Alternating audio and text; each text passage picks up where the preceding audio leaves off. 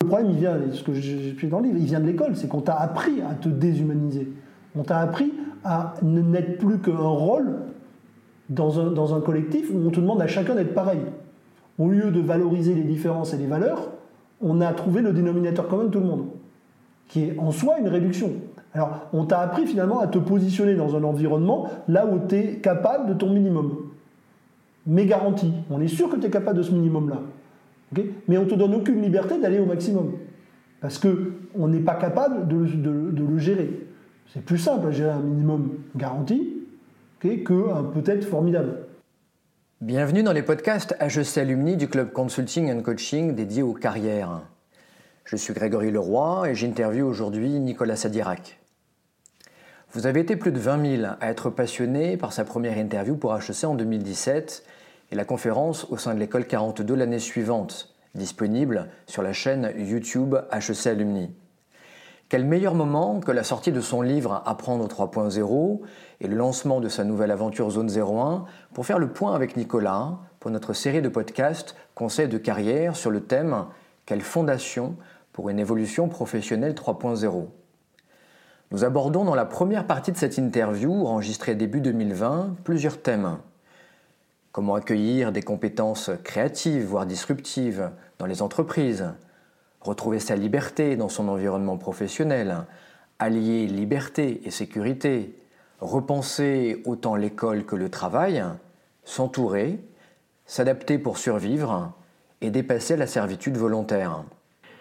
Euh, Nicolas, dans, euh, dans ton ouvrage euh, Apprendre 3.0, dans le dernier chapitre, les premières lignes du dernier chapitre, tu poses la question à quoi bon former euh, des étudiants formidables si les entreprises n'y sont pas prêtes? Qu'est-ce que ça veut dire?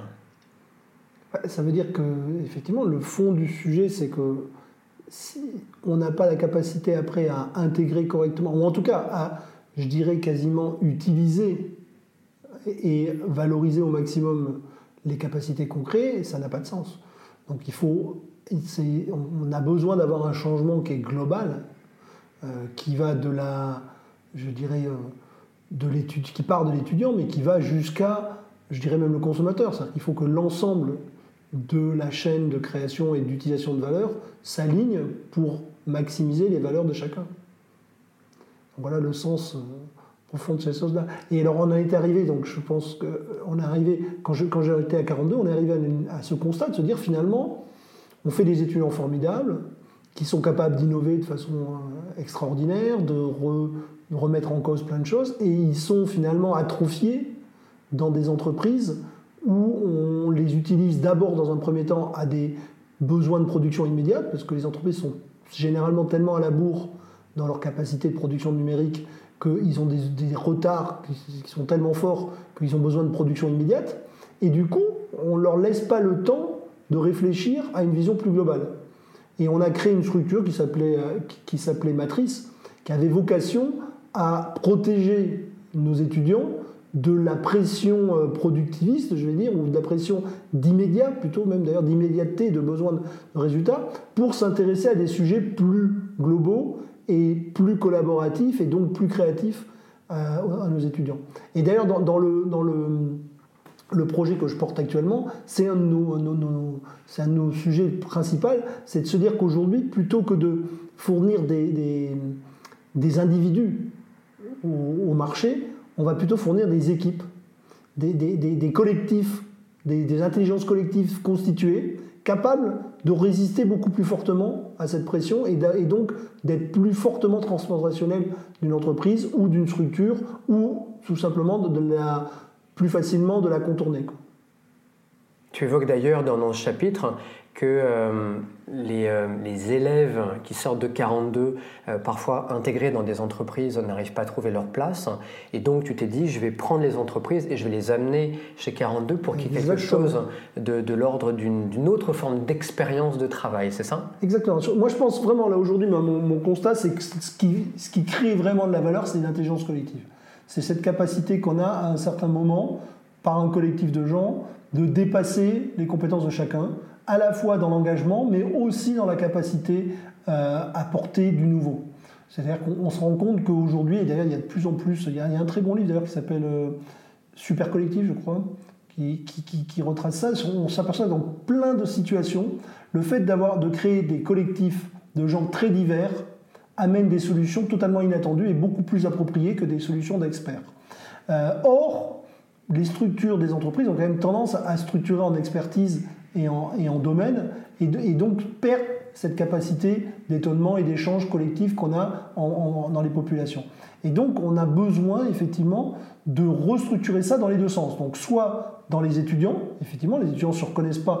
Et alors, quand je dis qu'ils ne se reconnaissent pas, ça ne veut pas dire qu'ils n'arrivent pas à s'intégrer. Ça veut dire qu'ils se sentent diminués.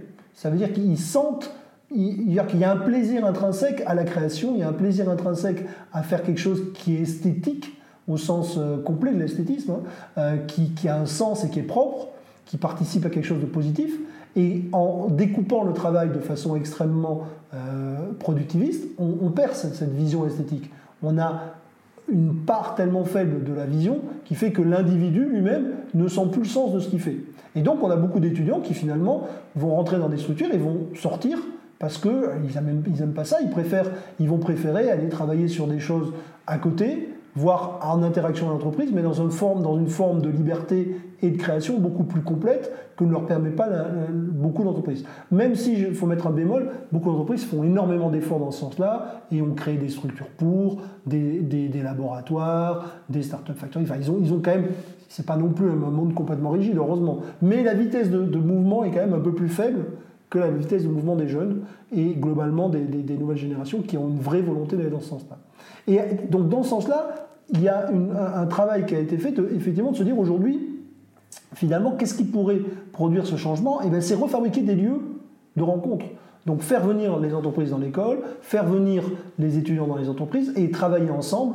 Et on a fait plusieurs expériences à la fois pour amener des, professionnels dans l'école et se mélanger, des gens en, emploi, des gens après l'emploi des gens qui étaient avant, on a fait rentrer des enfants tout petits, et on a mélangé tout ça dans, ces collectifs intelligents. Et on crée quelque chose qui est une forme complexe, donc où il y a une très forte complexité, puisqu'il y a des gens de nature différente, avec une volonté de non-organisation, c'est-à-dire de déstructurer euh, les rencontres, parce qu'on s'aperçoit plus souvent que ça crée de la nouveauté et de, et de l'innovation et des choses beaucoup plus efficaces et beaucoup plus pertinentes. Donc ça, c'est vraiment un embryon de ce qu'on a fait à 42. Euh, et j'y travaille en ce moment très fortement en, fabriquant ce qu'on va appeler nous des zones 01. L'idée, c'est pour ça qu'on appelle ça une zone. C'est pas une école, c'est pas une entreprise, c'est pas un, incubateur, c'est une zone, c'est un lieu, c'est une agora. C'est là où on se rencontre, c'est là où on fabrique du nouveau avec un réacteur que j'appellerais qui est l'école, c'est la, la, capacité de former ces jeunes qui vont créer ce collectif intelligent. Et petit à petit, on va y incorporer de la complexité autour qui va nourrir par sa différence, ce collectif. Donc ça, c'est vraiment l'essence aujourd'hui de, ma réflexion, c'est de se dire finalement, ce qui crée la valeur, c'est cette complexité avec un environnement bienveillant et, euh, très libre. C'est-à-dire qu'on a la capacité où chacun finalement va pouvoir interagir comme il veut et pas dans un cadre prédéterminé où il va avoir son expertise, où chacun va pouvoir remettre en cause le point de vue de l'autre dans un environnement euh, de liberté et de capacité d'écoute. Ça, c'est vraiment, je pense, le, plus important de, ces choses-là. Justement, tu, évoques dans ton livre, et puis on, en avait parlé aussi lors de notre dernier échange, euh, qu'une de tes valeurs fondamentales, c'est la liberté. Comment retrouver la liberté dans son évolution professionnelle? C'est une question assez compliquée. Comment retrouver? Je, pense que pour retrouver la liberté, c'est assez simple. le plus important, c'est d'écouter ses convictions et dans ses choix, de se demander à chaque fois là où on est vraiment mieux. Euh, euh, je, pense avoir pas mal pratiqué ça parce que moi j'ai eu pas mal d'opportunités en termes de, carrière et, euh, notamment le, fait d'aller vers l'éducation n'était pas du tout quelque chose qui était, logique dans ma carrière. Et je l'ai fait parce que c'est là que j'ai trouvé du plaisir. Donc je pense qu'il faut s'écouter faire le bilan. C'est à dire qu'au bout d'un moment quand on fait quelque chose on fait plusieurs choses et puis être capable de se dire bah, où est-ce que je suis mieux? Où est-ce que, je, est que je vais heureux? Où est-ce que je vais contraint? Euh, Pas forcément là où je vais gagner plus d'argent, mais vraiment là où je me sens le mieux. Et ça, je pense que pour en avoir discuté avec beaucoup de, jeunes et de moins jeunes d'ailleurs, c'est pas souvent le cas. On, est, on, a souvent on est souvent dans des espèces d'environnements de choix contraints où on utilise des indicateurs qui sont des indicateurs numériques euh, en se disant combien on gagne, mais, pas forcément où je suis plus en sécurité, etc. Mais assez peu de gens finalement font le bilan émotif. C'est-à-dire finalement où est-ce que je suis heureux, où est-ce que je suis bien, Et ça je pense qu'il y a une façon, vraiment la façon la plus simple, c'est quand on travaille. Moi, moi j'ai travaillé à un moment euh, sur plusieurs, plusieurs structures et plusieurs projets. Hein. J'étais sur un projet de, boîte de sécurité informatique, en même temps d'école. Et quand tu viens sur une semaine, quand tu te dis, quand tu arrives le lundi, tu dis tiens j'attends le jeudi où je vais voir les étudiants, bah, là, il y a quand même un truc. Quoi, tu, quand, ça quand ça commence à être récurrent, en se disant que finalement, toute ta semaine, euh, ton, ton, focus, c'est finalement ce moment-là, bah, tu te dis pourquoi pas l'étendre et, trouver, euh, et trouver ça. Alors, je pense qu'il y a deux stratégies. D'abord, la première, c'est à mon avis d'un peu diversifier, c'est-à-dire de, faire un certain plusieurs choses. Okay, ça, je pense c'est important parce que d'abord, on change. Euh, et puis ça permet de rencontrer des gens différents et donc de, voir des différentes choses. Et parmi ces choses-là, après, c'est d'être capable d'écouter son, son, ressenti plus que, que, son côté complètement matériel. Est-ce qu'on peut allier liberté et une autre valeur qui est chère à notre société, la sécurité? Euh, Oui, moi je, crois, moi je crois en plus ça, ça ne va pas vraiment ça ne peut pas ne pas aller ensemble. En réalité, cette liberté, en fin de compte, on crée, de mon point de vue, on ne crée de valeur vraiment importante que dans une zone où on est vraiment bien. Le reste, c'est du palliatif, c'est-à-dire qu'on on, utilise très peu de sa vraie capacité. Et, quand on regarde là aujourd'hui les, les analyses qu'on a fait sur les travaux collectifs, euh, entre ce qu'on est capable de faire dans un environnement contraint, parce qu'on n'a que des gens, bien sûr, si on organise bien et qu'on est très contraint, on va arriver à une production toujours. Et ce qu'on est capable de faire dans un environnement libéré où chacun produit le mieux de ce qu'il peut, on a un écart énorme. Donc si on arrive, je pense que si on arrive à trouver la zone où on est vraiment libre et productif et heureux et créatif, on a une très forte valeur ajoutée, donc une sécurité. Puisqu'elle est propre, elle t'appartient à toi. Tu n'es plus un gobelin à l'intérieur d'une série productive. Parce que finalement, le gobelin, il est toujours très remplaçable à partir du moment où c'est toi, tu apportes toi ta créativité, ton individualité et ta capacité d'interagir avec les autres, bah, tu vis beaucoup plus en sécurité puisque c'est toi qui crée la valeur, c'est plus, plus ta fonction. Donc euh, le problème c'est de passer de l'un à l'autre. c'est que on nous a, enfin le, le problème il vient, ce que dans le livre, il vient de l'école, c'est qu'on t'a appris à te déshumaniser. On t'a appris n'être plus qu'un rôle dans un, dans un collectif où on te demande à chacun d'être pareil au lieu de valoriser les différences et les valeurs, on a trouvé le dénominateur commun de tout le monde, qui est en soi une réduction. Alors, on t'a appris finalement à te positionner dans un environnement là où tu es capable de ton minimum. Mais garanti, on est sûr que tu es capable de ce minimum-là. Mais on ne te donne aucune liberté d'aller au maximum. Parce qu'on n'est pas capable de, le gérer. C'est plus simple à gérer un minimum garanti qu'un peut-être formidable. Par contre, en valeur individuelle, forcément, c'est beaucoup plus valorisant d'être dans le formidable. Et c'est plus stabilisant, parce que le, finalement, minimum, il y en a beaucoup qui y sont. Et donc, je ne pense pas que ces deux positions sont opposées. Je pense qu'elles vont ensemble, au contraire. Et euh, je crois que. On le voit bien, d'ailleurs, bon, on le voit bien dans le milieu artistique. Dans le milieu artistique, personne n'imaginerait qu'on va avoir des artistes qui vont être performants dans une zone où ils ne sont pas aussi libres et créatifs. Moi, mon point de vue aujourd'hui, c'est que finalement, on a dans, le travail, il y a une partie qui n'est pas créative, qui est contrainte, et une partie qui est créative. Et on a survalorisé la partie non créative, ou, comment ça s'appelle, pour essentiellement pour un problème de contrôle. Pour un, besoin de contrôle, on a surdiminué les individus pour pouvoir finalement les remplacer et être moins dépendants. Donc c'est un problème avant tout de, de conception des, rapports hiérarchiques, c'est des, rapports de besoin de l'un à l'autre. Donc en réduisant les choses, on s'est affranchi de la liberté des autres sous la contrainte collective. Et donc l'idée, c'est que si on restaure ça, c'est rassurant pour tout le monde. C'est-à-dire qu'on passe sur une possession, une possession, une, euh, possession au sens créatif de, de, la, création, qui est collective, où chacun va apporter sa singularité pour fabriquer un, sur, un ensemble. C'est exactement ce qui se passe dans une intelligence collective. Dans une intelligence collective, on ne peut, pas, peut pas qualifier qui a apporté les solutions.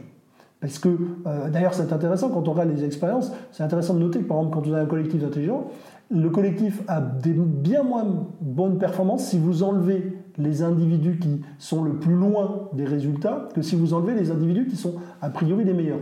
Or, dans, nos systèmes actuels, on a plutôt tendance à faire le process, inverse. C'est-à-dire qu'on a tendance à sélectionner les gens qui sont les plus performants et à les mettre ensemble et créer des sortes de, des sortes de, bah, des sortes de, huis clos où ils ne se voient que. donc ils se jugent entre eux, donc ils se paraissent bons, mais en termes de capacité, on sait très bien que ce collectif est nettement moins performant que si on y intégrait des, gens très divergents. En tout cas, les, expériences. Et là maintenant, on est sur, en plus, on est sur quelque chose qui est aujourd'hui assez euh, étoffé scientifiquement, puisque ça fait une quinzaine d'années qu'on travaille sur l'intelligence collective, notamment à MIT, on a des résultats très probants. Donc c'est intéressant de voir ça. Et donc au niveau individuel, c'est pareil. C'est-à-dire que je pense que faire partie d'un collectif qui est très performant est beaucoup plus sécurisant que d'être dans un collectif où on est finalement un maillon reproductif d'une chaîne. Même si on va avoir des systèmes pour se protéger et se rendre, se rendre euh, entre guillemets, euh, le système de protection, il est un système de, reconnaissance de caste. Ou de, ou des, donc il est aussi collectif. Mais il est quand même moins stable que s'il vient de ta propre valeur à l'intérieur de ce collectif. Tu évoques dans le bouquin, euh, en réalité, les hommes et les femmes sont souvent considérés comme des pièces de rechange dans un système. Euh, quand un salarié quitte une entreprise, on cherche à le remplacer à l'identique afin de ne pas perturber l'ensemble.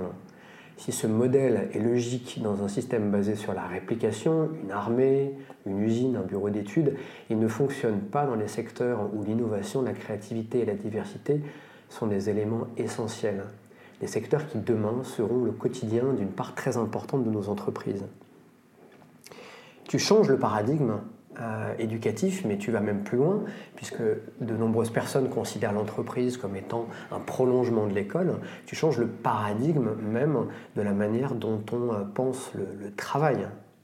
Oui, mais de toute façon, moi je pense que ça va ensemble. L'école a été constituée pour répondre à des problématiques de, société et donc de, de valeur ajoutée. Euh, il est logique, et c'est un système, ça, ça, s'auto-alimente. C'est-à-dire que c'est en formant les gens qu'on amène, qu'on structure les entreprises, et c'est parce qu'on a les besoins de ces entreprises qu'on forme ces gens. Donc ce système, il est, il est relativement réentrant, et comme tout système, il est stable. La problématique, c'est que l'environnement change. Et l'environnement, il change pour plusieurs facteurs, et le premier facteur qui, qui, qui le fait changer, c'est le progrès technologique, et le fait que petit à petit, finalement, on a de moins en moins besoin de gens, entre guillemets, à très faible créativité ajoutée, on va dire. Euh, pourquoi? Bah, Parce que d'abord, on a des machines qui sont apparues. Hein, c'est ce qui fait que, très concrètement, pendant très longtemps, on n'a même pas eu besoin de former les gens, on cherchait des muscles. donc à partir du moment où on cherche des muscles, on n'a pas besoin, on a besoin d'une formation minimale à la discipline. On peut la maintenir par la force, mais finalement, on n'a pas besoin de trucs. une fois que c'est devenu technique, on a eu besoin de former des gens à une forme de discipline et de gestion de traitement de données, hein, on va dire. Ça, c'est ce qu'on a fait. Et là, on arrive dans une situation où finalement, ce traitement de données, on est capable de le faire par des ordinateurs. Des ordinateurs, des robots, etc.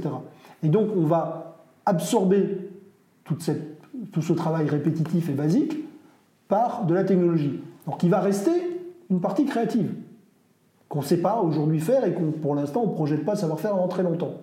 et donc, on va avoir un paradigme économique où finalement, la partie, je dirais, répétitive du travail, ou la partie, en tout cas, non créative va être pris en charge par un système automatisé. Et qu'est-ce qui va faire la différence entre les différentes structures? C'est sa capacité justement à être créatif. Et donc là, l'éducation doit s'y adapter. Là, on a deux problèmes. On a un problème, c'est que finalement, ce changement, il est très rapide. Il est beaucoup plus rapide qu'il n'a jamais finalement été dans toute notre histoire. On n'a jamais eu un changement aussi fort et profond et rapide dans toute l'histoire de, de l'humanité. Donc c'est aujourd'hui ce qui se passe, c'est que notre système éducatif peine à s'adapter. Et en plus, on a un deuxième problème en même temps, c'est qu'il a, atteint une masse critique qui le rend finalement très solide en tant que réentrance. C'est-à-dire qu'il est extrêmement retourné sur lui-même. Euh, et c'est plus facile du coup dans des zones où finalement le, système éducatif est défaillant. Bizarrement, c'est plus simple de, mettre en place, et d'ailleurs nous on est en train de monter des, nos premières structures, pour notre première école on l'a monté au Kazakhstan. Parce que justement, quand vous n'avez pas au Kazakhstan, quand on a démarré, il n'y avait pas de système de formation supérieure en, informatique. Donc, tu n'as pas cette espèce, de, bloc auto-résistant qui, qui, est là, parce qu'il protège ses propres intérêts, et puis même pas seulement d'intérêt, c'est une question, finalement c'est un réflexe, on est en face d'un changement, euh, c'est un peu inquiétant, donc on va se taper, on va revenir aux bonnes vieilles méthodes, des trucs solides dont on sait qu'ils marchent. Voilà. Et ça, bon, bah, finalement, c'est contre, c'est intuitivement sécurisant, mais c'est exactement finalement le contraire de ce qu'il faut faire. C'est exactement le problème des névroses. On, a, vécu un truc, on a trouvé une solution qui n'est pas adaptée, mais, mais elle a marché, et puis on, s'y cramponne pour toujours. Alors qu'on a changé de contexte. On n'est plus dans le même contexte qu'au moment où on avait cette solution. Elle a marché une fois, on est incapable d'en sortir parce que les éléments qui, qui le constituent sont là depuis tellement longtemps, on ne les comprend plus trop, et tout le monde finalement se regarde, est conscient que ça ne va pas, hein, parce qu'il y a quand même aujourd'hui, moi je, rencontre énormément de, gens dans l'éducation, dans l'industrie, etc. Tout le monde est conscient que ça ne va pas. Tout le monde est inquiet, tout le monde se dit, bah attendez, notre, moi euh, dernièrement j'étais avec des gens, des gens proches de Jacques Vabre, qui disent très clairement, aujourd'hui on forme des gens pour un monde qui n'existe pas. Euh, on le sait, Maintenant, arriver à le mettre en œuvre, euh, c'est compliqué. Et individuellement, quand vous parlez à tous les euh, enseignants, à tous les responsables d'établissement, ils vous disent tous oui, oui, on fait des efforts, machin truc. Mais quand tu regardes concrètement, dès qu'il y a quelque chose d'innovant, tout le monde se replie en disant oula, c'est pas normal, euh, et, essaie de lutter contre ce qui est un changement. C'est le changement par, par, par inquiétude, immédiatement, ça crée un front de résistance par peur sans, en général, sans réflexion, enfin sans, sans réel, avec, avec l'affichage de la volonté de changer, mais dans la réalisation, et là on est tout à fait d'accord avec André, c'est là où tu fais la différence entre la conception intellectuelle de ce qui est souhaitable et la partie émotionnelle qui te fait faire complètement le contraire. Parce que les gens, ils racontent, entre ce qu'ils racontent, qu'ils veulent faire, et ce qu'ils font, il y a un écart très fort. Parce des, euh, leurs peurs sont plus fortes que la raison, que leur raison et leur capacité à dire il faut changer. Quoi. Et donc ça, c'est exactement ce, point, je dirais, de... de, de, enfin, c'est ce que je souligne, c'est ce côté finalement endogène du système qui fait qu'il s'auto-alimente. C'est là où, en, te lisant, je me dis que en attendant que le système évolue, il y a une capacité individuelle ou par des collectifs, on va dire, de taille plus réduite, pour reprendre de l'autonomie, pour reprendre de la liberté, pour changer ses propres règles du jeu. Euh, et euh, si je reprends le bouquin, il y a quelque chose que j'ai trouvé vraiment intéressant, où justement, plutôt que de, de, s'arc-bouter sur les anciens systèmes, euh, et Dieu sait que tu l'as fait pendant des années et des années, puisque ça va faire 25 ans que, que tu travailles sur ces sujets, tu dis, dans ce lieu habité d'art et de créativité, nous avons choisi de remplacer certaines fondations éducatives habituelles comme les concepts de professeur et d'élèves, de cursus, de présence, de matière et de cours théoriques par une méthode plus moderne destinée à rendre les étudiants autonomes et rigoureux, créatifs et talentueux. Et donc la question que, je me pose dans une dynamique d'évolution professionnelle, c'est de ton point de vue, quelle fondation mentale, comportementale, relationnelle euh, changer pour euh, pouvoir décider sa vie professionnelle et pour pouvoir être plus autonome et plus créatif et plus talentueux Ça, c'est une question compliquée parce que dans, l'environnement professionnel, euh, en fin de compte, la, question, c'est plus le contexte et l'entourage. Donc, je pense qu'il y a un effort régulier qui consiste à, chercher à s'entourer et chercher à ne s'entourer que des gens qui t'amènent cette capacité de création.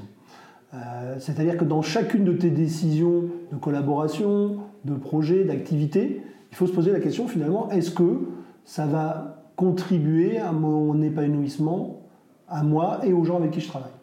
Euh, C'est exactement ce qu'on fait dans, l'éducation. C'est-à-dire que, en, fin de compte, le, fondement de, cette histoire, il, démarre sur la notion de confiance. Euh, en réalité, le fond du problème de l'éducation, c'est qu'on n'a pas confiance dans les étudiants. cest tout ce système est fait pour encadrer des gens qu'on considère comme ne voulant pas apprendre et qu'on va les amener à le faire quand même, pour leur bien. C'est-à-dire qu'on est dans une position paternaliste où on se dit, bon, ils comprennent pas, ils, savent pas ce qu'ils font, euh, ils sont inconscients, mais bon, on les aime bien, donc on va s'occuper de prendre les décisions pour eux. Euh, c'est la même chose du point, de vue, euh, du, point, du, point, de vue professionnel. Je pense que là où il faut se poser la question, c'est est-ce que quand on fait quelque chose, est-ce qu'on se sent respecté dans ses décisions Et il faut chercher ce respect? Parce que c'est celui, celui qui se construit. Parce qu'on a le droit de se tromper, c'est pas très grave de se tromper. C'est cette espèce de volonté qui consiste à dire oui, non, on va, on va pas laisser les étudiants faire ça parce qu'ils vont faire n'importe quoi. Bah, c'est pas grave. C'est le contraire, ils vont se tromper. L'important, c'est qu'on on soit bienveillant, c'est-à-dire qu'on soit capable de leur dire oui, tu t'es trompé parce que ça, et qu'on arrive à objectiviser les gens, et parce qu'après, ils vont revenir et refabriquer les choses. Alors que quand on les empêche de se tromper, finalement, on les infantilise et ils ne voient jamais la raison des choses. Donc ils n'ont jamais été eux-mêmes. Ils sont toujours le, finalement, l'écho de celui qui finalement les oblige à faire ce qui les a convenus. Euh, c'est la même chose en professionnel, c'est-à-dire qu'à partir du moment où on peut rentrer dans, une action où on se sent investi, pas individuellement nécessairement, hein, mais où on se sent investi de l'action, bah, on peut faire des choix, on peut se tromper, donc on peut rectifier, recommencer et faire une boucle qui te permet d'évoluer. Et c'est ce qu'on fait, c'est ce qu'on a fait. la, première chose, et ce que j'explique dans le cas, la, première chose que qui m'a vraiment changé ça, c'est quand on a commencé à Epitech, plutôt qu'à 42, à se dire on va enlever la présence au cours. On va enlever l'imposition. Euh, le jour où tu enlèves l'imposition, eh ben, ça crée la responsabilité. Parce qu'un étudiant, finalement, quand il n'a pas de responsabilité, quand on lui on impose tout, c'est facile. Parce qu'il suffit de suivre. Donc du coup, il n'est jamais responsable. Alors il peut se plaindre à droite à gauche, mais en réalité, il dit c'est le, le prof qui n'a pas fait le travail. Quoi. Quand tu enlèves ça et que c'est lui qui prend les décisions, tu lui retournes le problème. En réalité, c'est pas sympa pour les tueurs. Les gens disent toujours ouais non mais c'est cool, ils font ce qu'ils veulent. C'est beaucoup plus dur de faire ce qu'on veut que de faire ce qu'on dit. Parce que tu deviens responsable de tes, À la fin, s'il y a un échec, c'est ton problème. C'est plus, tu peux plus dire ouais non le prof a pas fait, il m'a pas expliqué, il m'a pas ceci. Écoute, tu étais comme tout le monde, tu avais les moyens, il y en a, qui ont réussi, qui ont fait des bons choix. Bon, à la rigueur, tu te trompes une fois, personne t'en veut, mais tu recommences. Il faut bien que tu te, un moment, tu te mettes en face du truc. Qu'est-ce que tu veux? Est-ce que tu es prêt à faire les efforts? Est-ce que tu n'es pas prêt? Comment tu veux t'organiser? Tu vois, on, retourne la chose. c'est pour ça que ce que, je dis, c'est, en fin de compte, la réalité d'enlever le professeur, c'est pas l'objectif, c'est pas, c'est, pas d'enlever le professeur, c'est de rendre l'étudiant responsable c'est pour ça qu'on dit on, enlève la personne qui finalement prend la responsabilité pour la ramener. Et on s'aperçoit que finalement, à ce moment-là, contrairement à ce que beaucoup de gens pensent, les étudiants sont super responsables. Parce que finalement, là où on a l'impression qu'on on a deux moteurs finalement. On a le moteur de la contrainte, mais on a le moteur du plaisir. Apprendre, ça donne du plaisir naturellement. De faire des choses qui sont valorisantes et collectivement valorisantes, les animaux sociaux, à partir du moment où on fait quelque chose qui se valorise dans un collectif, on se sent super bien bien mieux que quand on a appris un truc où on n'a pas de sens. ça recrée des choses. Alors forcément, c'est un peu plus compliqué pour l'étudiant. c'est un peu plus... Euh, un peu plus difficile de lâcher prise pour le, pour le corps professoral ou l'institution, mais à la fin, on a des vraies choses. Au lieu d'avoir un truc qui est un simulacre où finalement on a forcé quelqu'un à aller où on voulait alors qu'il n'a pas compris pourquoi y aller, etc. On a un truc où la personne, à la fin, elle a acquis sa, son autonomie et elle sait ce qu'elle fait et elle sait pourquoi et comment. Et à partir du moment où tu as ce pourquoi et comment qui est euh, mis en place, finalement, il y a une énergie qui est non comparable. Et au final, les gens me disent Oui, mais si les étudiants ne sont pas obligés d'aller en cours, ils iront jamais. C'est le contraire, ils y allaient plus. Mais c'est eux qui décidaient quand et comment et quel cours les intéressait, quel cours les intéressait pas. Parce qu'en réalité, il y, a un deuxième problème de paradigme avec notre système éducatif, c'est de croire que tout le monde est pareil. C'est de croire que finalement, 4 heures de maths par semaine, c'est ce dont tout le monde a besoin. Dans une, dans une, dans une tranche d'âge classique, bah, il y en a qui ont besoin de 4 heures de maths, il y en a qui ont besoin d'une demi-heure, il y en a qui ont besoin de pas de maths du tout, et il y en a qui ont besoin de 6. Mais on fout 4 à tout le monde. Résultat, ceux qui sont très bons, ils s'ennuient. Euh, il faut savoir que dans, dans, dans une formation classique, on a plus de problèmes avec les très bons qu'avec les mauvais. Parce que les très bons, ils s'ennuient, ils décrochent. C'est-à-dire que c'est un, syndrome assez classique. C'est-à-dire que beaucoup de gens, quand tu fais des tests de QI, etc., tu t'aperçois que beaucoup des gens qui ont un très haut QI, etc., réussissent très mal. Parce que l'ennui, il n'y a rien de pire. En tant qu'être humain, il n'y a rien de pire que l'ennui. Alors quand, on s'ennuie trop, ben on, se met on se fait autre chose. Donc on se décroche, on va s'intéresser à autre chose. Et du coup, on peut plus suivre le collectif parce qu'il est agressif et qui te montrent comme étant étranger au collectif. Donc du coup, tu as une espèce de décrochage.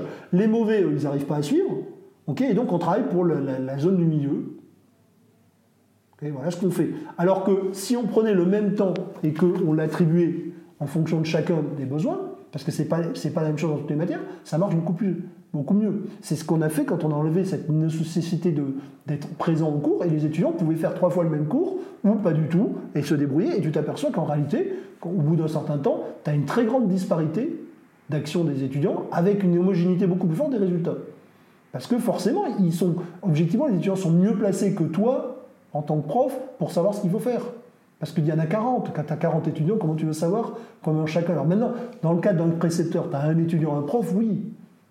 Oui, là, le prof, le prof il peut s'occuper, savoir où il en est, etc. Mais quand tu as 40 étudiants, tu ne peux pas avoir une idée précise de ses besoins. Mais par contre, lui, il a l'intelligence. Donc si tu utilises sa propre intelligence à lui, et que tu considères que finalement, il a quand même la même volonté que toi, qui est de, grandir, bah, tu utilises son intelligence.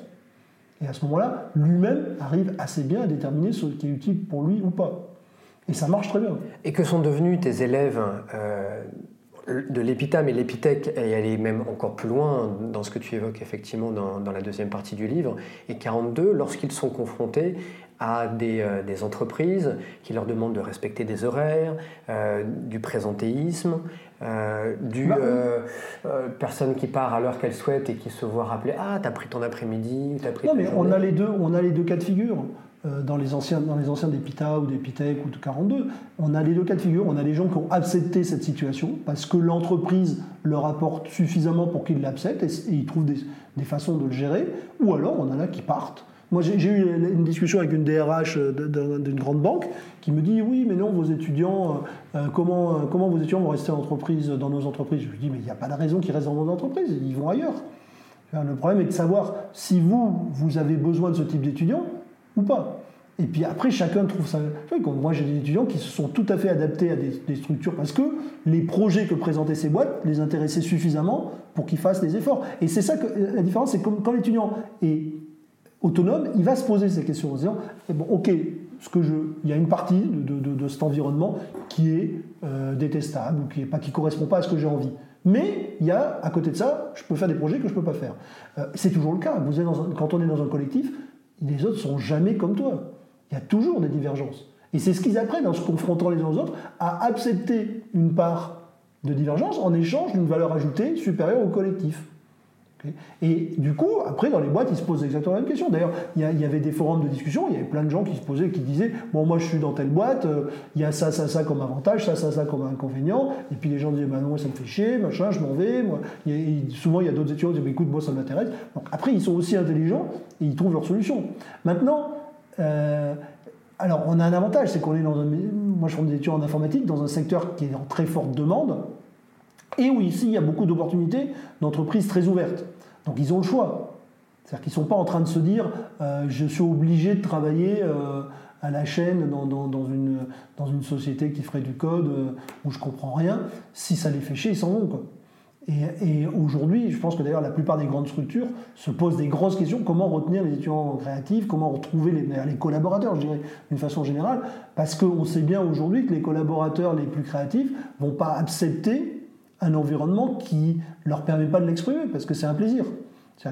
Aujourd'hui, je crois qu'il y a de moins en moins de gens qui sont, qui sont capables, même d'accord, d'aller au travail avec euh, la boule au ventre ou, ou euh, juste pour gagner de l'argent. Et, et, on va de plus en plus dans une structure où finalement, cette partie, je dirais, euh, nécessité de travailler, elle est encore une fois absorbée par des machines. Aujourd'hui, vous faites du tri administratif, des choses comme ça, c'est vrai que cette partie-là, elle est automatisée de plus en plus. Donc on est de plus en plus dans un besoin de salariés qui soient capables de créer de la valeur en, étant créatifs. Et donc, les entreprises devront s'y adapter. Mais il y a des métiers qui ont, déjà fait ça depuis longtemps. Par exemple, si vous prenez les métiers de la publicité, les créatifs, etc., les, euh, les, entreprises se sont adaptées à la nécessaire créativité de leurs salariés. Euh, personne n'aurait l'idée de manager euh, des créatifs euh, de publicité comme on manage une usine, comme on manage un bureau d'études. Ça marche, ça marcherait pas du tout. Et comme aujourd'hui, dans un bureau d'études, ça sera de plus en plus des créatifs parce que la partie calcul, bah, c'est les machines qui les font. C'est vrai qu'il y, a 30 ou 40 ans, moi je me rappelle, mon, père était, dans, le, bâtiment il y avait des, plateaux entiers de maîtreurs, des mecs qui faisaient du calcul pour savoir si ça allait s'écrouler ou pas. Vous savez, aujourd'hui, c'est une, petite ordinateur, enfin un PC fait ça très bien, et du coup, cette partie disparaît. Et par contre, vous avez de plus en plus de gens qui sont sur la problématique qu'est-ce qu'on pourrait faire, comment on va pouvoir faire des choses complexes, etc., et qui interagissent avec ces logiciels pour avoir une valeur ajoutée plus haute. Mais vous ne pouvez pas gérer ces gens-là comme vous gériez avant, ces gens qui étaient, en, qui étaient en randonnion dans des, dans des bureaux d'études, vous aviez des tables, euh, machin, qui étaient, il y en avait 30 d'affilée, et il y avait effectivement des horaires, les gens pointaient, etc. Bon, je ne pense pas que vous puissiez avoir une boîte où les gens pointent euh, avec des horaires fixes. On n'est pas créatif, euh, ça ne s'arrête pas à 17h et ça ne commence pas le matin à 8h. Quoi.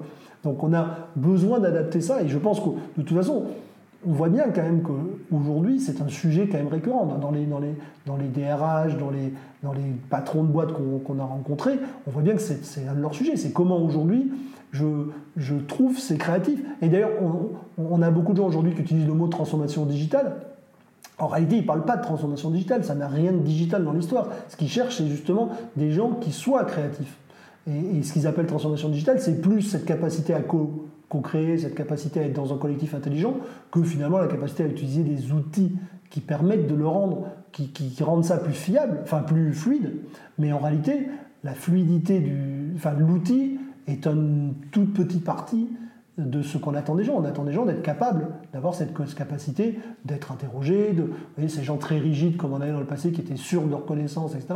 C'est aujourd'hui, on essaie plutôt de s'en débarrasser et de trouver comment on va, on va dérigidifier ces structures.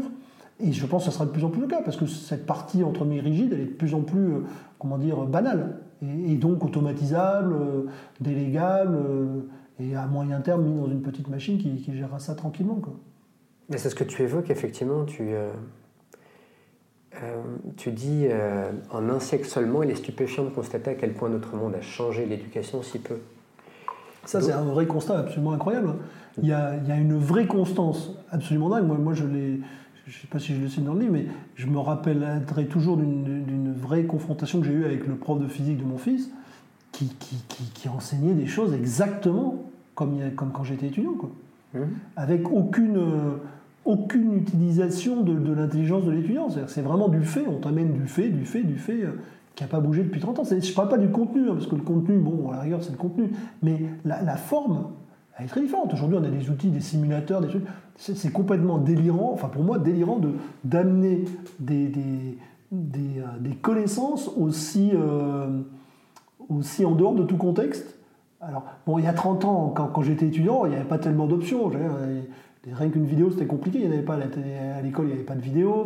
c'était compliqué. Mais là, aujourd'hui, tous les gamins, ils ont des ordis. Euh, euh, au pire, tu leur en mets, il y en a à disposition dans quasiment tous les lycées en France. C'est incroyable. Ça, c'est moi, je, trouve cette espèce de rigidité et de cette espèce de, d'inertie euh, éducative absolument incroyable. C'est-à-dire qu'on a on, et d'ailleurs, il y a un autre truc aussi qui est assez marrant, c'est que je fais beaucoup, beaucoup de conférences et de participe à différents. Là, prochainement, je serai dans, une grande conférence sur, euh, sur la digitalisation de l'éducation. Et alors, pour moi, on fait le contraire de ce qu'il faut. C'est-à-dire qu'on euh, se pose la question de voilà, on a des outils pour éduquer, mais on ne se pose pas la question de ce que ça change à notre méthode d'éducation. C'est-à-dire, en fin de compte, on utilise des outils pour faire la même chose qu'avant en mieux. Alors, ça pose deux problèmes. C'est que d'abord, en faisant mieux, si on se trompe, c'est une cata. C'est-à-dire que si mettons que aujourd'hui, mettons qu'on ait un, un, outil qui soit parfait pour que tous les étudiants soient tous sur le même moule à la sortie. Si le moule est faux, c'est une cata. Là aujourd'hui, vous avez des mecs qui arrivent à s'en échapper, qui vont être un peu plus créatifs, machin truc, et qui vont vous faire des gens un peu atypiques, qui vont vous permettre d'alimenter un peu la créativité de tout le monde. Mais si on élimine tout ça, imaginons qu'on soit super bon, et qu'on ait des systèmes d'encadrement. Et j'en vois en ce moment, on vous parle de systèmes qui analysent, les, les, qui analysent le, fonctionnement des étudiants et qui va vous dire, ah ben lui, euh, il a besoin de plus de ceci, plus de cela, pour le ramener dans, dans le milieu du troupeau. Ce qui est quand même un peu inquiétant hein, si, on se trompe. Il y a de bonnes chances qu'on se trompe. On n'a on jamais été très très bon pour prévoir nos besoins collectifs. C'est compliqué quand même. Hein.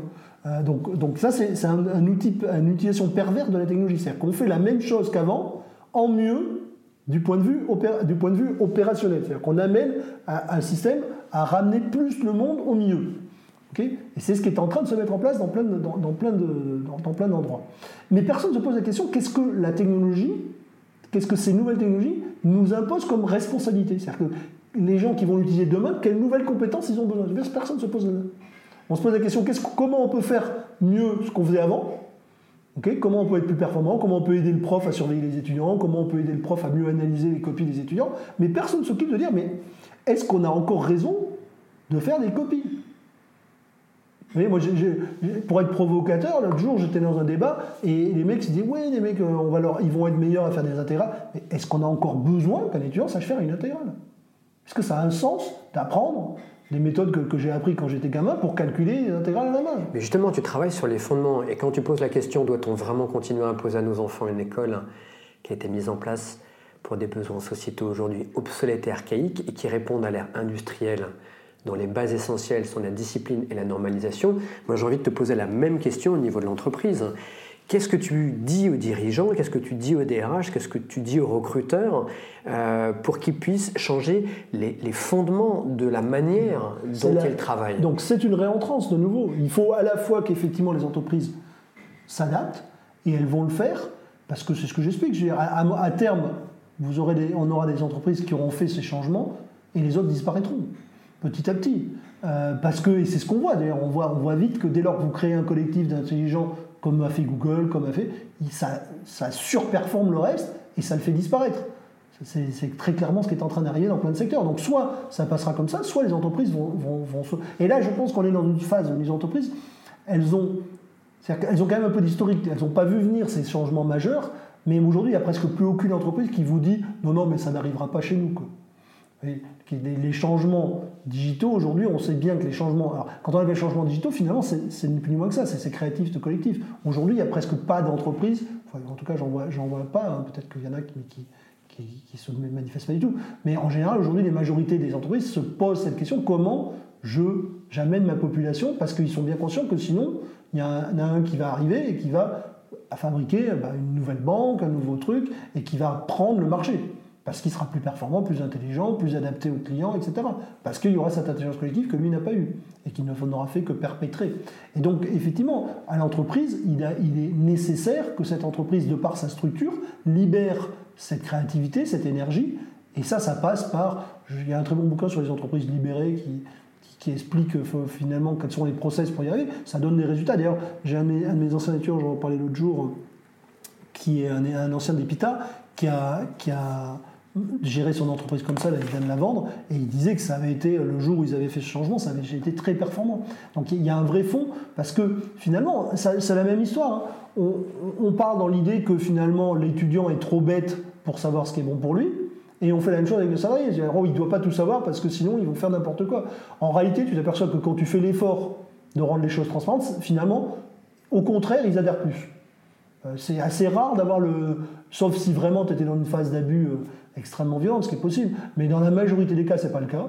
Et dans la majorité des cas, le fait de, transférer cette connaissance vers, les salariés plutôt que, de la, plutôt que de la segmenter et de la cloisonner à chacun, finalement fait que collectivement les décisions sont bien meilleures. Et en plus, l'ambiance est bien meilleure. C'est-à-dire qu'on prête parce qu'une des parts aujourd'hui de, divergence, en tout cas de, défocalisation de l'entreprise, c'est aussi le fait qu'on prête aux autres une intention négative alors que si tout est clair, c'est beaucoup plus facile de se dire on est tous ensemble. Alors après, bien sûr, si on est dans un truc où on, a, on est vraiment en train de faire quelque chose de particulièrement euh, mal, ou en tout cas contre le, contre le sens moral des salariés, etc., c'est plus compliqué. Mais globalement, euh, c'est quand même pas courant. Et donc c'est à, peu près le même problème. Moi, je fais un parallèle assez clair entre l'entreprise. C'est tout ça, ça repose sur, sur une idée de base qui est de dire on a, on prend des meilleures décisions collectivement plutôt qu'on prend des meilleures décisions à un petit groupe. C'est-à-dire que c'est vraiment la différence entre l'idée qu'il vaut mieux un petit groupe de gens très intelligents ou un grand groupe de gens divers. C'est ça qui fait, qui fait. Et aujourd'hui, on est dans un paradigme où beaucoup de gens pensent qu'il vaut mieux très peu de gens très intelligents. Euh, et globalement, le, actuellement, l'économie entre guillemets digitale montre le contraire. C'est-à-dire qu'on montre que plutôt des, gens collectifs qui étaient plutôt des gens qui n'étaient pas nécessairement, euh, qui n'ont pas ce cadre. Tu vois, c'est comme moi, je, je suis venu en Vélib, je peste comme un truc, ce truc-là est, super mal conçu. Euh, je ne sais pas si tu as vu ce qu'ils font à Singapour, c'est un truc qui a été conçu par les utilisateurs, ça marche super bien. parce que y a, on, veut, on veut imaginer que des gens ont la réponse à tout. Or, c'est pas possible. C'est tout simplement pas possible, parce que quand tu as un collectif, tu vois, tu vas, co-créer le truc, et tu fais un truc qui va être beaucoup plus, qui va euh, incorporer plus d'expérience et surtout plus de contrariété, c'est-à-dire plus de contradictions, alors que c'est quand même compliqué de s'auto-contredire. En fin de compte, quand tu, quand tu regardes dans un process de créativité, ce qui fait souvent le plus créativité, c'est les questions et les, et, défiances. Et ça, quand la personne vient contre toi. Quand tu as une espèce d'entre-soi, tu es vachement plus dur. Je ne sais pas si je me rappelle si je l'ai cité, mais j'avais un étudiant qui a participé à un, groupe de recherche sur de, la crypto, donc un truc qui est quand même très technique. Et j'ai un étudiant qui était en stage dans une, boîte, et lui, il n'était pas très très bon, lui, il venait, pour coder dans cette boîte.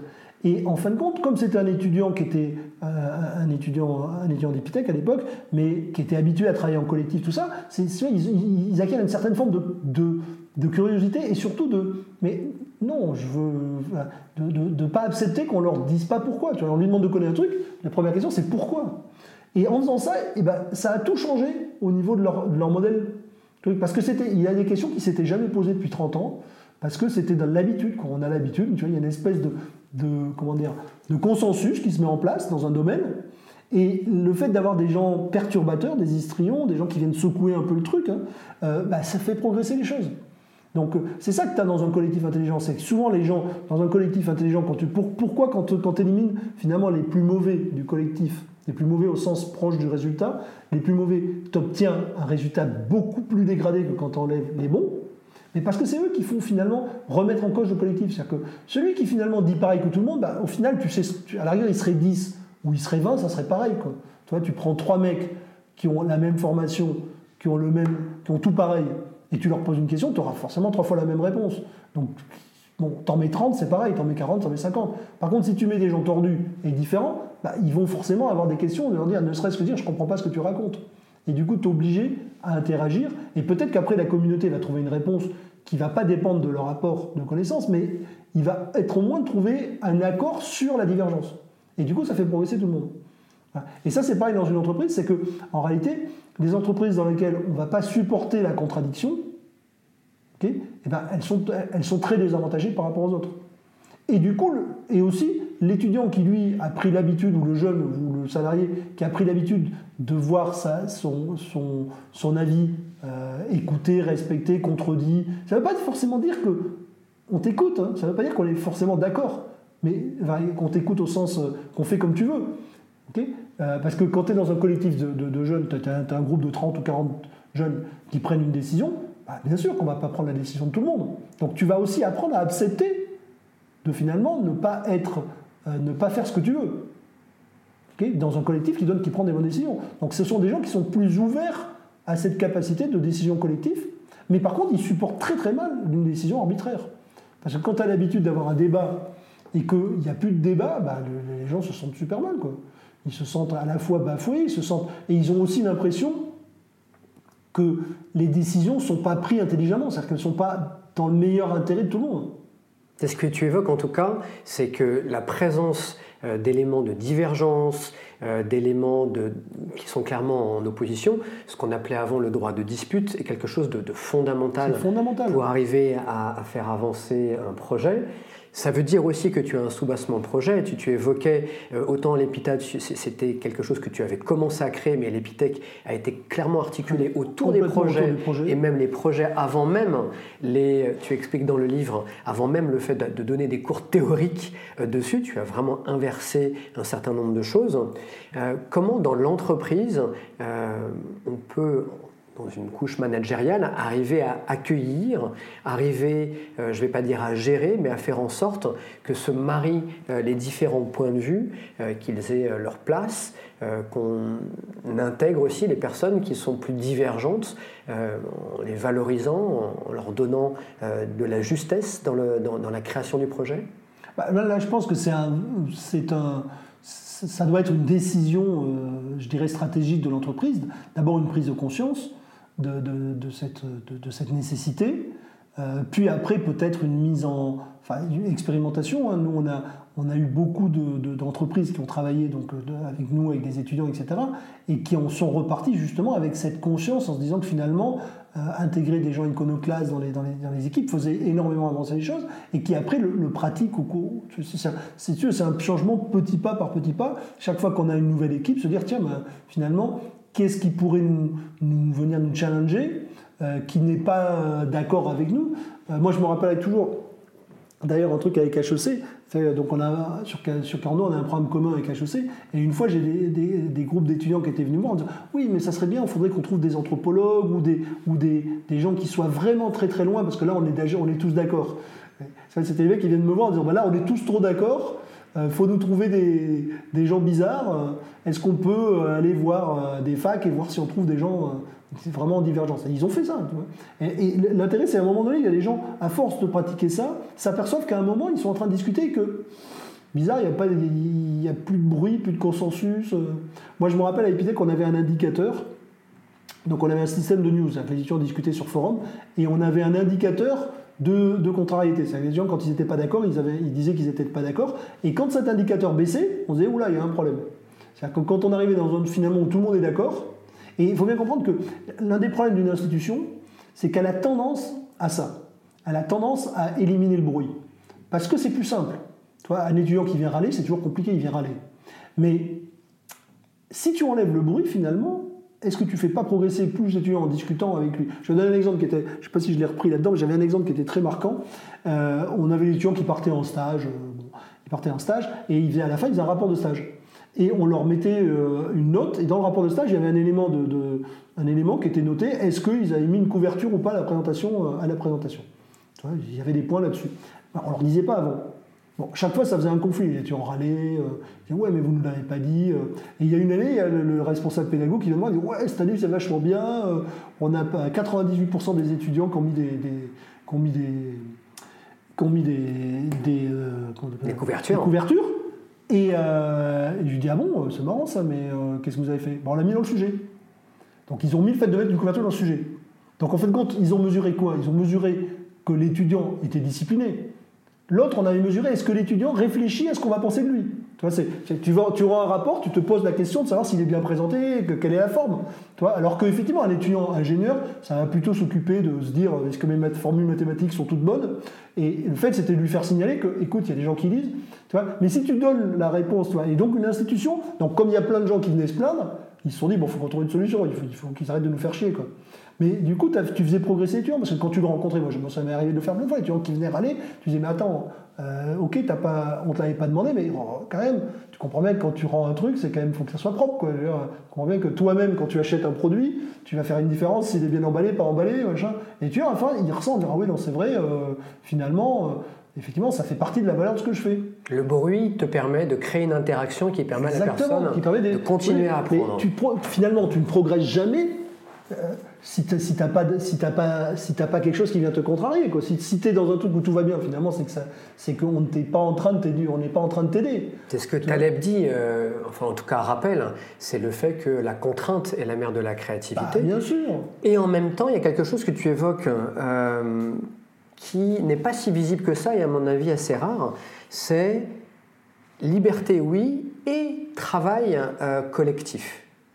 Et là, c'est la même chose, c'est euh, capacité à, avoir une opinion divergente et en même temps une capacité à savoir travailler en mode projet. Donc pour moi, en tout cas, c'est ce que je sens que tu as développé dans cette pédagogie. Ce sont deux, c'est une combinaison de deux choses qui peuvent paraître euh, pour quelqu'un d'extérieur au système opposé et qui va faire la différence. Et tu évoques même quelque chose qui, est encore plus étonnant. Euh, là, tu étais dans, on était dans la partie épithèque, je crois il n'y avait plus aucune corrélation entre le niveau scolaire de nos étudiants et leurs résultats en entreprise. C'est là où tu t'es posé la question.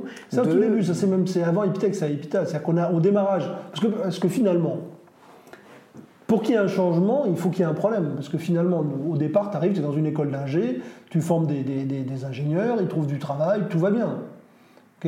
Euh, et tout le monde est content, les boîtes les prennent, etc. Tout, va bien. Puis là apparaît, euh, on devait être dans les années 90, un truc comme ça, apparaît en France le début des startups. Euh, dans les startups, il s'est passé un truc assez, surprenant, c'est qu'effectivement, beaucoup de nos étudiants qu'on considérait comme des cancres réussissaient super bien. Et c'est là qu'on s'est commencé à se poser des questions. On s'est dit, bah tiens, quand même, parce que, après, tu peux accepter ou pas ce, constat. Déjà, il faut que tu le fasses. Il faut comprendre qu'aujourd'hui, alors c'est un, peu moins vrai aujourd'hui, mais à l'époque, les facs, les écoles d'ingé publiques ne s'occupaient absolument pas de savoir ce qui se passait de leurs étudiants. Bon, les écoles d'ingé, tout le monde était placé, tout allait bien, et il y avait des réseaux. C'est à cause finance, c'est les anciens qui avaient commencé les trucs, ça fonctionnait. Mais les facs, euh, ils n'avaient aucun retour d'employabilité, ce n'était pas leur sujet. Eux, elles dispensaient. Euh, quand tu arrivais dans des situations où, par exemple, tu as une situation où tu as aujourd'hui, par exemple, les doctorants ont beaucoup de mal à trouver du travail. Si tu écoutes la majorité des universitaires, ils vont dire c'est parce que les, entreprises sont idiotes. Donc ils ne vont pas se poser la question. quand tu es une école privée, tu es obligé de te la poser. Parce que tu travailles pour tes étudiants, tu ne travailles pas pour un truc abstrait qui est extérieur, qui est l'État, tu travailles pour tes étudiants. Donc toi, ton objectif, c'est d'optimiser leur employabilité.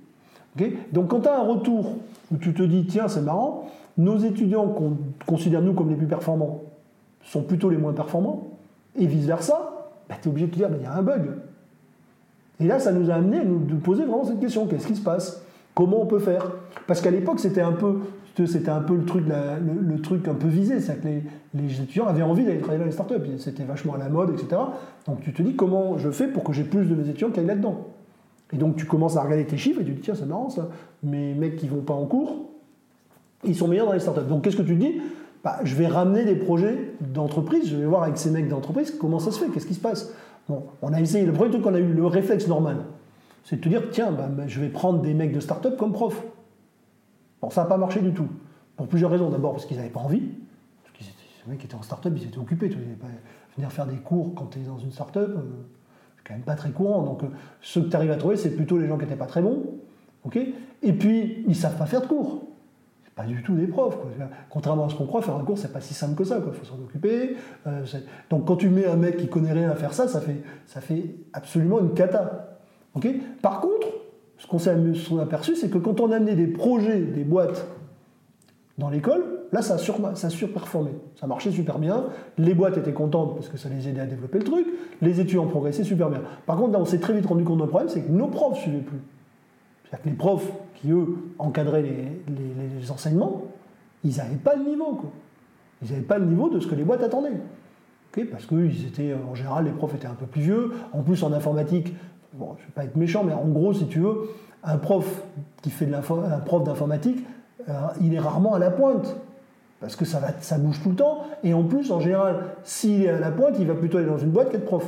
Tu vois, à part qu'il y en a quelques-uns. Il y a quelques-uns qui ont des vocations, mais la grande majorité, ok, c'est pas des super bons en informatique. Donc du coup, ils n'arrivent pas à suivre les projets. Donc là, tu te dis comment je vais faire. Et, par contre, tu as des étudiants qui suivent super bien les projets. Donc tu te dis, bah attends, on n'a qu'à laisser les étudiants être tranquilles et arrêter que les profs les embêtent. Donc on a créé petit à petit de la distance entre les profs. Après, on a créé un corps intermédiaire d'étudiants. On s'est dit, tiens, bah, puisque de toute façon, après, tu as des problèmes réglementaires. C'est-à-dire que quand tu es dans une école reconnue, tu dois encadrer les étudiants pour valider leur, progression, les crédits, etc. Les profs n'y arriveront pas, on va leur coller les assistants qui y arrivent. Donc on a pris des étudiants qu'on a fabriqués assistant. On a appelé ça AQ à Epita, puis Aztec à Epitech, et on a fabriqué un corps intermédiaire. Donc tu avais le prof qui était une sorte de garant du truc, et puis tu avais une armée d'étudiants. Et là, on s'est aperçu d'un truc extraordinaire, c'est que ces étudiants-là progressaient dix fois plus vite que les autres. C'est-à-dire que les étudiants qui étaient en situation d'être assistants progressaient plus vite. Alors au début, on s'est dit c'est parce qu'on a choisi les meilleurs, mais rapidement, on s'est rendu compte que ce n'était pas vrai. D'abord parce qu'on avait fait esprit de ne pas choisir les meilleurs, parce qu'on s'était rendu compte que finalement, face à une population d'étudiants, il vaut mieux mixer aussi les assistants. Il faut prendre des assistants d'un peu tous les niveaux, parce que le mec est super bon, quand il essaie d'expliquer à quelqu'un qui n'est pas bon du tout, c'est une cata. Il vaut mieux prendre un mec moyen, plus pouvoir voir à la limite qui n'était pas bon il y a peu de temps avant et qui a réussi, parce qu'il comprend le problème de l'autre, il est passé par là, etc. Donc on avait bien mixé le truc et on s'aperçoit que tout le monde progresse super vite. On s'est dit, bah, Comment on peut faire pour augmenter ça? Alors à Epitech, on n'a pas pu le faire parce que tu as des problèmes réglementaires, tu as un ratio, euh, tu as des problèmes d'encadrement, mais quand on a démarré Carnot, on s'est dit, bah, attends, autant faire tout le monde assistant. Et c'est là qu'on a lancé le peer-to-peer. C'est pas venu. On n'avait pas l'idée, euh, je dirais, on n'avait pas une idée philosophique du peer-to-peer du tout au début. Hein. Et on a même été surpris des résultats. C'est-à-dire que les résultats, après, nous ont complètement bluffés dans le sens où on s'est rendu compte que les gens, non seulement progressaient plus vite, mais plus profondément. C'est-à-dire qu'ils étaient, on n'avait pas seulement progressé leur niveau technique, parce qu'à Epitech, on était focalisé sur le niveau technique. C'est-à-dire que notre, quand je suis sorti d'Epitech, la partie créativité, pour moi, elle existait très peu. Enfin, ça en, ça en, faisait partie, mais c'était pas l'objet. L'objet, c'était que leur niveau technique était super haut. Parce que on avait ces assistants, etc. Et ah, par contre, on s'est aperçu que dans les assistants eux-mêmes, on créait des gens très. c'est des gens qui ont créé, par exemple, je sais pas, vous connaissez l'entreprise Docker. Docker, c'est des anciens Epitech. C'est des assistants. Ça fait partie de ces équipes-là. Euh, Melty, euh, il y en a plein. Il y a une centaine d'entreprises qui ont été créées, des grosses, euh, qui ont été créées essentiellement par cette caste. Enfin, ce, groupe de trucs. Parce que ça les, ils étaient en autonomie. Ils étaient obligés d'être en autonomie. et donc, ils étaient. Voilà. Et quand on l'a généralisé, là, on s'est aperçu que ça sur augmenter cette capacité de créativité et que finalement la partie technique a été quasiment plus importante du tout. C'est-à-dire qu'on arrivait à des gens qui avaient finalement une capacité à s'adapter qui dépendait très peu du contenu technique. Parce qu'à à fin de compte, à Epitech, on a, on a, un, curriculum, c'est-à-dire que tous les étudiants vont faire la même chose. Donc tu te dis, finalement, c'est ce qu'ils ont fait qui constitue leurs compétences. Alors qu'à 42, plus du tout. À 42, des étudiants font ce qu'ils veulent. Donc vous avez, en sortie, tu as des étudiants qui ont fait des choses très différentes les uns des autres. Mais ils arrivent à résoudre les mêmes problèmes. C'est la question que j'avais envie de te poser. Euh, Puisqu'à 42, il y a un dernier, euh, ce qu'on pensait être un pilier, mais en fait, il s'avère que c'est une cloison que tu as battue, qui est celle du diplôme. Et tu dis, un diplôme est avant tout un certificat de conformité. Conformité à un référentiel de compétences, à une normalisation des comportements, et souvent bien plus encore tenue vestimentaire, idéologie. C'est là où tu enchaînes avec la, ce qu'on évoquait en début d'interview, cette notion de pièce de rechange. Donc la question que j'ai envie de te poser, euh, puisque les notes ne sont pas forcément euh, corrélées à la réussite en entreprise, euh, puisque c'est plus les projets qui sont des dénominateurs de capacité d'adaptation, de capacité de réussite, et puisqu'il n'y a pas de diplôme, comment est-ce que les les DRH, comment les recruteurs euh, peuvent arriver à identifier quels sont les profils pertinents? Parce qu'on transforme, on, passe de ce référentiel de compétences à un référentiel d'expérience. En fin de compte, on n'a pas un référentiel, mais, une expérience. En fin de compte, l'étudiant arrive avec un book. Voilà ce que j'ai fait. C'est son histoire. Comme, un artiste. Parce que l'idée de base, elle part du principe que de l'idée qu'aujourd'hui, ce qui compte, c'est justement cette capacité artistique ou cette capacité de créativité, ou je ne sais pas comment on l'appelle, je ne sais pas si c'est artistique, mais en réalité, aujourd'hui, personne n'aurait idée de recruter un artiste en vérifiant qu'il sait, sait chanter ci ou ça ou ça. On a, ce qui l'intéresse, c'est avec qui il interagit, qu'est-ce qu'il a créé. Et là, on arrive à la même chose. L'étudiant, il va arriver sur l'entreprise, il aura fait une vingtaine, trentaine, soixantaine de projets. Et dans ces projets, tu vois les compétences. Tu vois avec qui il interagit, comme dans quel type d'équipe, est-ce qu'il a travaillé dans des équipes de 50, de 60, etc. Donc euh, tu as une réalité d'histoire. Et d'ailleurs, à 42, on ne donne plus de points, on donne des points d'expérience. C'est-à-dire que c'est pas, on ne te donne pas un, gage de connaissance, on te donne un gage d'histoire. C'est tu as vécu une expérience qui demande tel type de complexité. C'est de l'XP qu'on gagne. Et des levels. Comme dans un jeu. Dans un jeu. Et comme dans une carrière professionnelle. Comme dans une carrière professionnelle. Dans le cadre effectivement de, nombreux, euh, de nombreux experts, que ce soit dans la chasse, dans l'outplacement, de plus en plus ils valorisent les projets qui ont été menés à bien. Exactement. Euh, à bien ou à mal. Hein. Parce que quand un des les projets échoués, à 42 sont validés aussi. Pas pareil, mais le fait d'avoir échoué un projet, c'est aussi une façon de progresser. Et d'ailleurs, je dirais que c'est même presque plus important. C'est-à-dire qu'aujourd'hui, on a un process d'apprentissage qui est un process, je fais un certain nombre d'hypothèses, je les mets en œuvre, et je réussis ou pas, et quand je réussis pas, je réessaye. C'est important cette notion de, on accepte totalement l'échec et ça fait partie directement de la progression. Parce que tu as une, vision de quelque part d'une boucle de feedback euh, qui, améliore l'apprentissage. Euh, justement, dans le système de notation que tu avais mis en place, c'était un des témoignages euh, d'étudiants que tu as mis dans le livre. Il disait qu'il était étonné parfois de n'avoir je crois que les, notes 8, 9, 10 en fait sont ramenées à zéro. Oui, il y a pas, y a pas, oui, en fin de compte, on part, on part d'un point, d'une idée d'utilisabilité. En fin de compte, on se met dans une logique de pollution. C'est à la fin, c'est est-ce qu'on peut utiliser ce que tu as fabriqué ou pas? Et en fin de compte, ça sert strictement à rien d'avoir un truc que tu utilises presque. C'est ce que j'expliquais à un étudiant. Est-ce que tu as une voiture qui explose une fois sur 5 ou une voiture qui explose une fois sur 1000 Est-ce que ça vaut moins? Ça vaut rien. Personne ne va l'acheter ni l'une ni l'autre. Donc le mec qui te dit ouais, moi j'ai eu 13, ok, mais le mec a eu 8 ou 9 dans les trucs classiques, ça ne veut rien dire. Après, par contre, ce qui est important, c'est de pouvoir se prendre un truc qui ne marche pas et de pouvoir avoir le droit de recommencer. De se dire, bon voilà, j'ai raté, qu'est-ce que j'ai fait de mal Qu'est-ce, Comment je pourrais faire Et j'ai le droit de réessayer. Et ça, ça permet justement de définir cette boucle de je fais une hypothèse. Il vaut mieux avoir un truc qui qui te dit non, ça passe pas, plutôt qu'un truc dire c'est médiocre et qu'on continue. Parce que si on médiocre et continue, ça va qu'on l'accepte.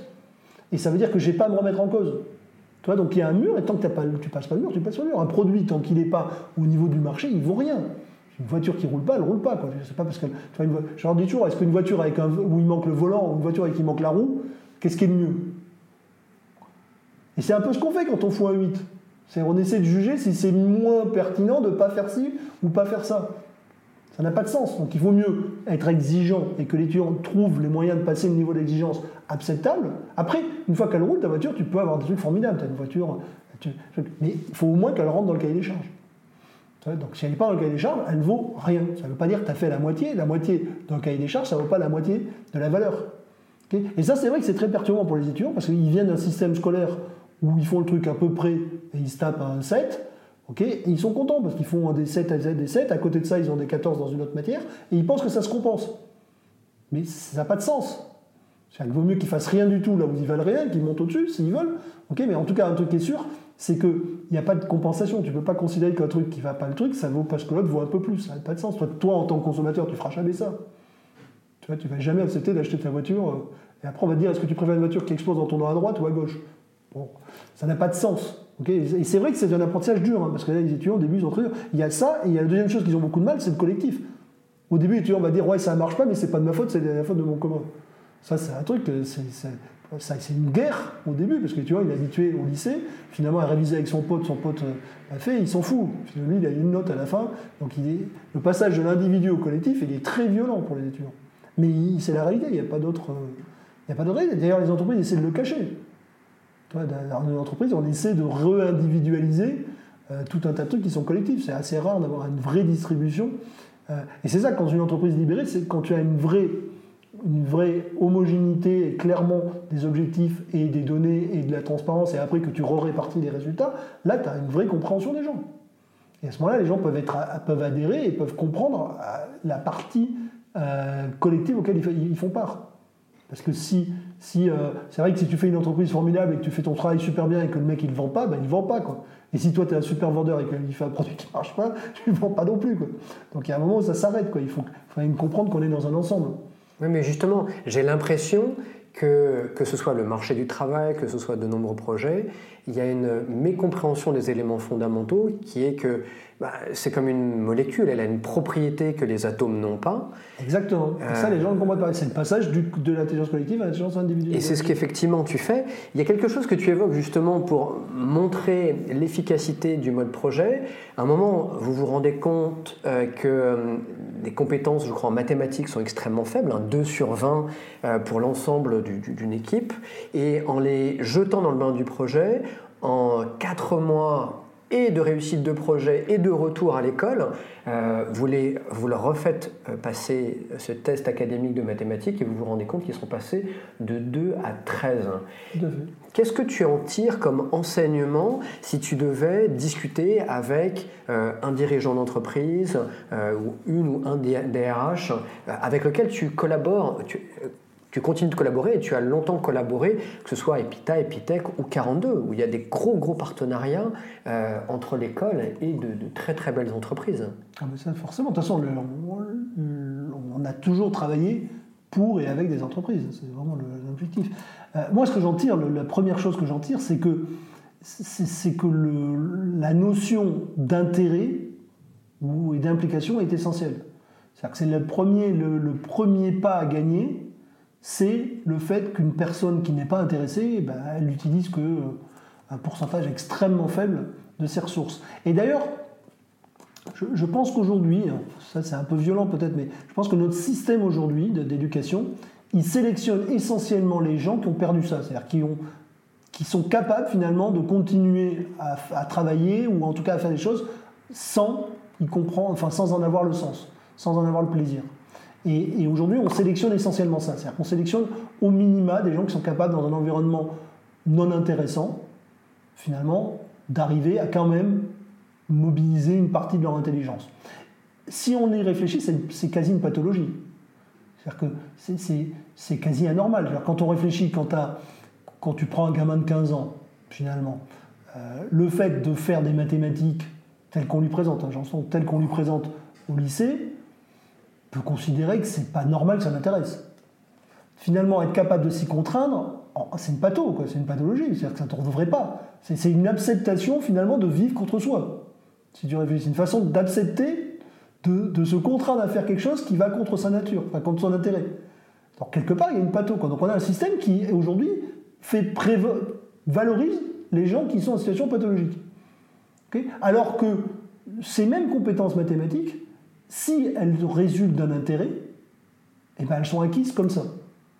Ce qu'il faut, ce qu'il faut comprendre dans cette histoire, c'est que finalement, tous les gamins ont les capacités, tous, 99%, parce que bien sûr, il y a des gens qui ont des, qui ont des vraies déficiences. Hein.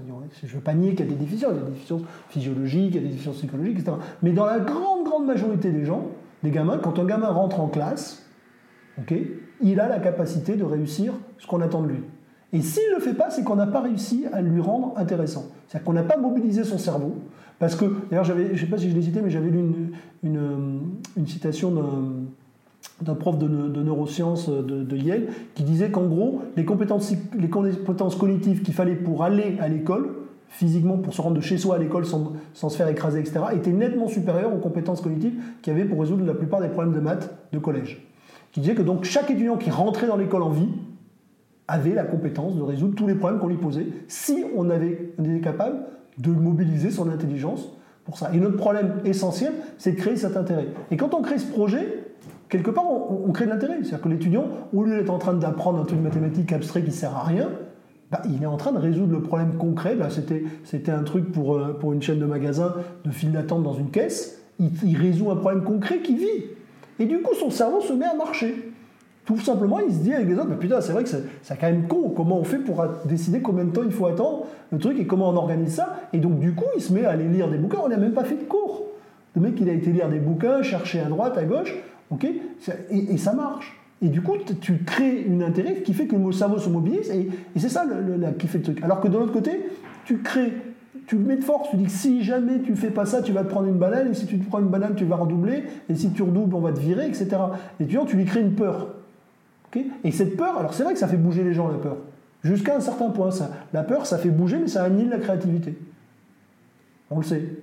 Quand on te stresse, t'es fort, ton, cerveau, il se met à, dysfonctionner complètement. Il est ultra performant pour les réflexes, mais il perd toute la partie créative ton néocortex est presque plus alimenté. Hein. si on va très loin dans le, dans le stress, si on t'amène dans un stress test, on voit bien que les gens n'arrivent plus à réfléchir.